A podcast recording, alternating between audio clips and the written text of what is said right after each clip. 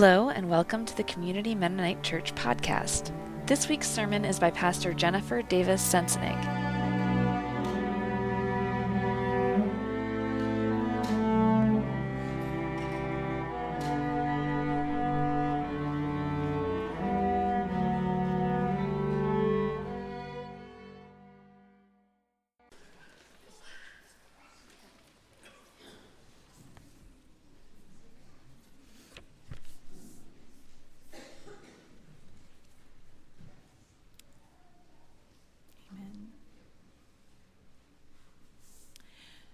Donna Markova ends her poem, I Will Not Die an Unlived Life, with these words. I choose to risk my significance, to live so that which came to me as seed goes to the next as blossom, and that which came to me as blossom goes on as fruit. Jesus risked his significance. He lived, as Clarence Jordan put it, in a crucifiable situation, in tension with the world. We know some measure of the world's brutality. We have been to the abyss of grief over personal losses, abuse, estrangement, and political dead ends. We have grown cold with indifference. We have become rigid in our religion. We have despaired of our sin, the mess we have made of our lives, and the mess we have made of God's creation. Yet on Easter Sunday and every day, the church proclaims hope. We confess Jesus, the center of our faith, as God's Messiah, anointed to bring peace to the nations, good news to the poor, deliverance for the oppressed, healing for our diseases, and forgiveness for our sins, to bring a kingdom that is a whole new way of being in this world. Today we celebrate that though the world killed him, Jesus is risen, and our hope for ourselves and for our world is fresh again, like tender blossoms and ripening fruit. I sometimes worry that progressive-minded church people will minimize Jesus' resurrection in favor of some disembodied values. Is it reasonable to believe that a man who was tortured and killed was, after several days in a tomb, brought back to life by God? We believe it, but it's not entirely reasonable. Reason gets us a long way, but not all the way to resurrection faith. But I know the church needs resurrection. So I'm believing it again this year, that he is risen. Join me. Join the apostles, Mary Magdalene, Joanna, Mary, and the others. They went to the tomb because, like us, they loved Jesus. And it wasn't only admiring love. They went to the tomb because their love made them responsible to treat his body with dignity. They risked much to visit the tomb that morning. These are the same women mentioned in Luke chapter 8 who had the money to fund Jesus' ministry from Galilee all the way to Jerusalem. They made their resources available for Jesus and whomever he touched, whomever he healed or called or delivered. When they watched him breathe his last on the cross, did they regret their investment? In their grief, did they blow their wad on the spices and ointment? Or did they haggle with merchants to get the goods cheap, saving whatever was left to get themselves and their friends out of the city and safely home? We don't know. We know that they loved him. They felt responsible for his body, and there was work to be done. Preparing the corpse for a final Sabbath and disintegration over time.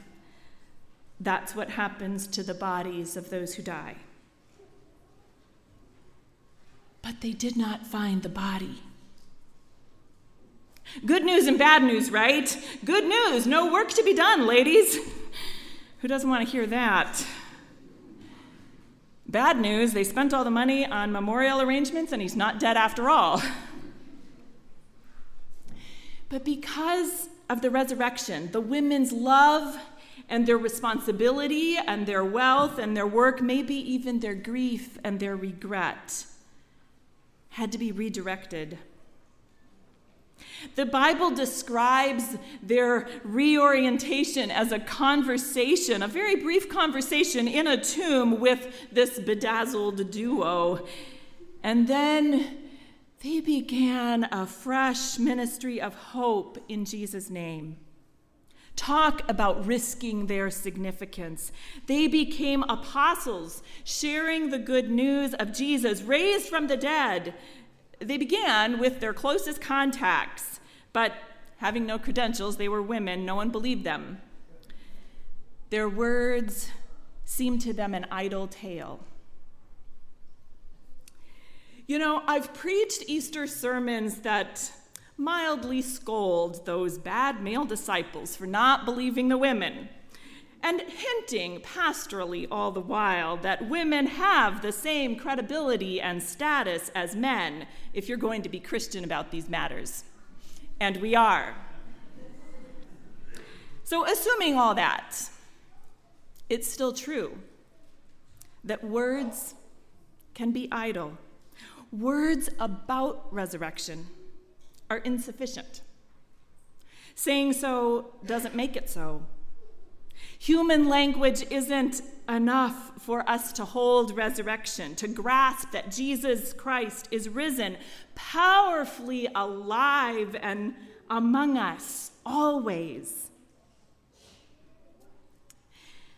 Among those who heard this message, Peter suddenly becomes the fact checker. He went to the tomb, and he didn't find the body either. Later, after Jesus has appeared to the women and the men who knew him best, it's recorded in Acts that Peter also became an apostle. Like the women before him, he shares the good news of Jesus' resurrection. And with a rather unlikely audience, the Acts passage that we heard this morning is one of Peter's sermons. Talk about risking his significance. He's preaching to a military commander's household. He starts off right away with God's message of peace for all nations, and he winds up the sermon with forgiveness in Jesus' name. In the middle, he has this gem. He says that Jesus went about helping people, healing everyone who was being beaten down by the devil. And of resurrection, he says that God raised him on the third day and allowed him to appear to some specially chosen witnesses, the ones who were there to eat and drink with him when he came back from the dead. The ones who eat and drink with him? What difference does that make? Bible scholar Marianne Sawicki says that it only becomes possible to apprehend resurrection when we are a community where some of us are hungry, where some of us recognize the hungers among us, and where we meet some of those needs in Jesus' name. In other words, ministry, all kinds of ministry, care for the poor and those who need forgiveness and justice and food and friendship and love, isn't just a result of believing some words about Jesus' resurrection. A ministry community is kind of like the garden in which resurrection blossoms are seen and enjoyed, where fruit, Jesus' resurrection, is as real and sweet as the taste of the first strawberry. Jesus' resurrection is not apprehended through reason alone. Reason gets us a long way, but not all the way to resurrection faith. The spiritual truth of Jesus' resurrection is known and lived through our bodily human needs and our responses to the needs around us. For many months, our congregation has offered special prayers for a baby. When Arthur was safely delivered, we rejoiced. We knew Arthur would have some complex physical needs. Indeed, he lived for his first 5 months and more in a neonatal intensive care unit. Now Arthur is at home, and we are celebrating that he and his parents can develop more ordinary rhythms as a family, even as he still requires some special care. Visiting Arthur during Holy Week helped me apprehend something about Jesus' resurrection. I'll try to put it in words. Arthur has a feeding tube in his small intestine. He has had a continuous supply of food, and that's been good for growth and development in the NICU. Now that he's home, rather than continuous nutrition, he's learning how to be hungry and to eat. That's how bodies thrive. The gradual weaning from continuous feeding requires the family to get hungry, to notice hunger, and respond to hunger. Our hope and our prayer is that as Arthur grows, he will develop physical patterns of a blessed hunger and enjoy the holy feast of being fed and eating.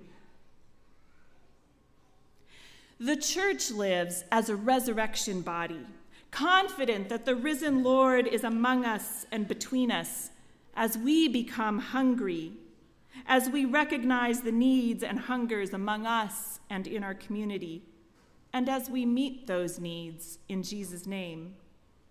It's in these imperfect ministry exchanges that the resurrection becomes our faith.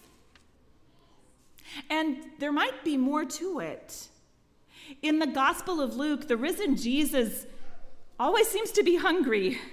You remember the story when he's on the road to Emmaus? Jesus needs a meal and a place to stay. Two disciples invite him in, though they don't realize it's the Lord. It's during the shared meal that Jesus' resurrection becomes real. Until then, it was just a report to be debated. Until Jesus broke the bread, resurrection just seemed idle words. And later, as these two disciples tell the others about meeting Jesus in Emmaus, the Lord appears to all of them, but they aren't really certain. They ask all these questions until he says, "Do you have anything here to eat?" And they give him some fish, and he eats it. While this hunger and sharing and eating and feasting. Well, literally, at the Last Supper, Jesus told his friends that he would fast. He wasn't going to eat or drink ever again until the kingdom of God comes. No wonder the risen Jesus is hungry. He's been fasting for days. The risen Jesus is hungry. He's a needy stranger. He's poor, incarcerated, an immigrant, a child, hungry. And that's why your hunger and you are welcome here. If your need is great, you belong right here. Your hunger for justice is necessary for this community. Feeding and caring and visiting and serving and resisting oppression must be our practice, or the church's claim that Christ is risen will seem but idle words. Our investments of love and responsibility and resources and wealth, even our grief and regret, can be redirected in the name of the risen Lord. Our theme as a church during Lent has been Blessed Hunger, Holy Feast. It's Easter, so we feast. Our meal at the Lord's table is real. It's real bread and real wine. Actually, it's grape juice. It's a symbolic meal, right? Because we already ate breakfast. We're not literally hungry. But we are hungry for resurrection life. We want God's message of peace to be lived through this body. We need forgiveness of our sins. We want to be known as the kind of people who go about helping people and healing everyone who's being beaten down by the devil. Let's join the apostles and be those who eat and drink with the risen Lord, who come together in exchanges of care and blessing and grace and service in Jesus' name.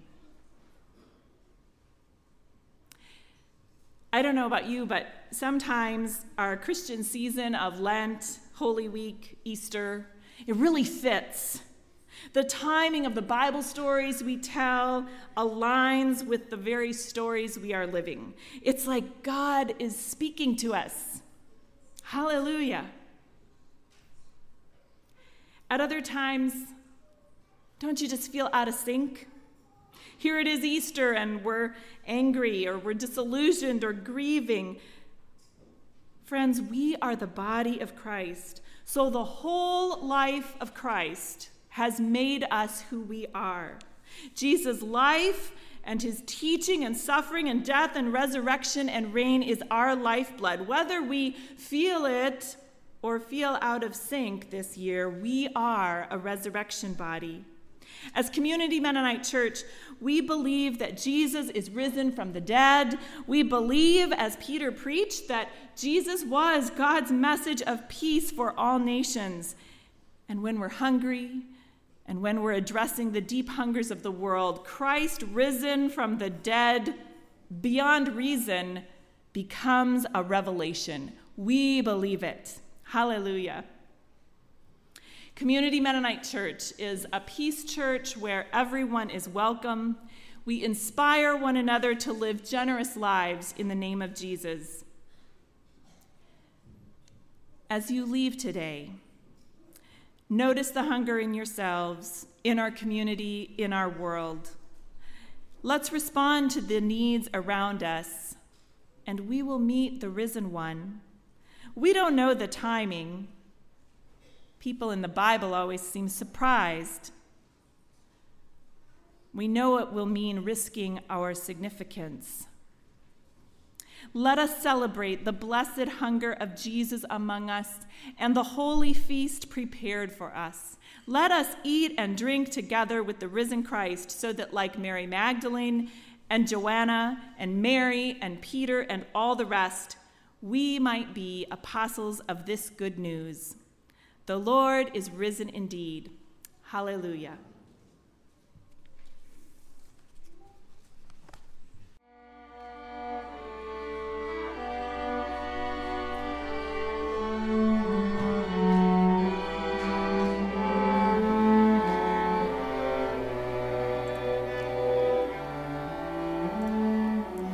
Thank you for listening to the Community Mennonite Church podcast. Our theme music is a setting of John Wesley's text, Jesus, I Believe You're Near, composed by Matt Carlson. Jeremy Nafziger arranged it for strings. To learn more about our congregation or to plan a visit, please check out our website at cmcva.org.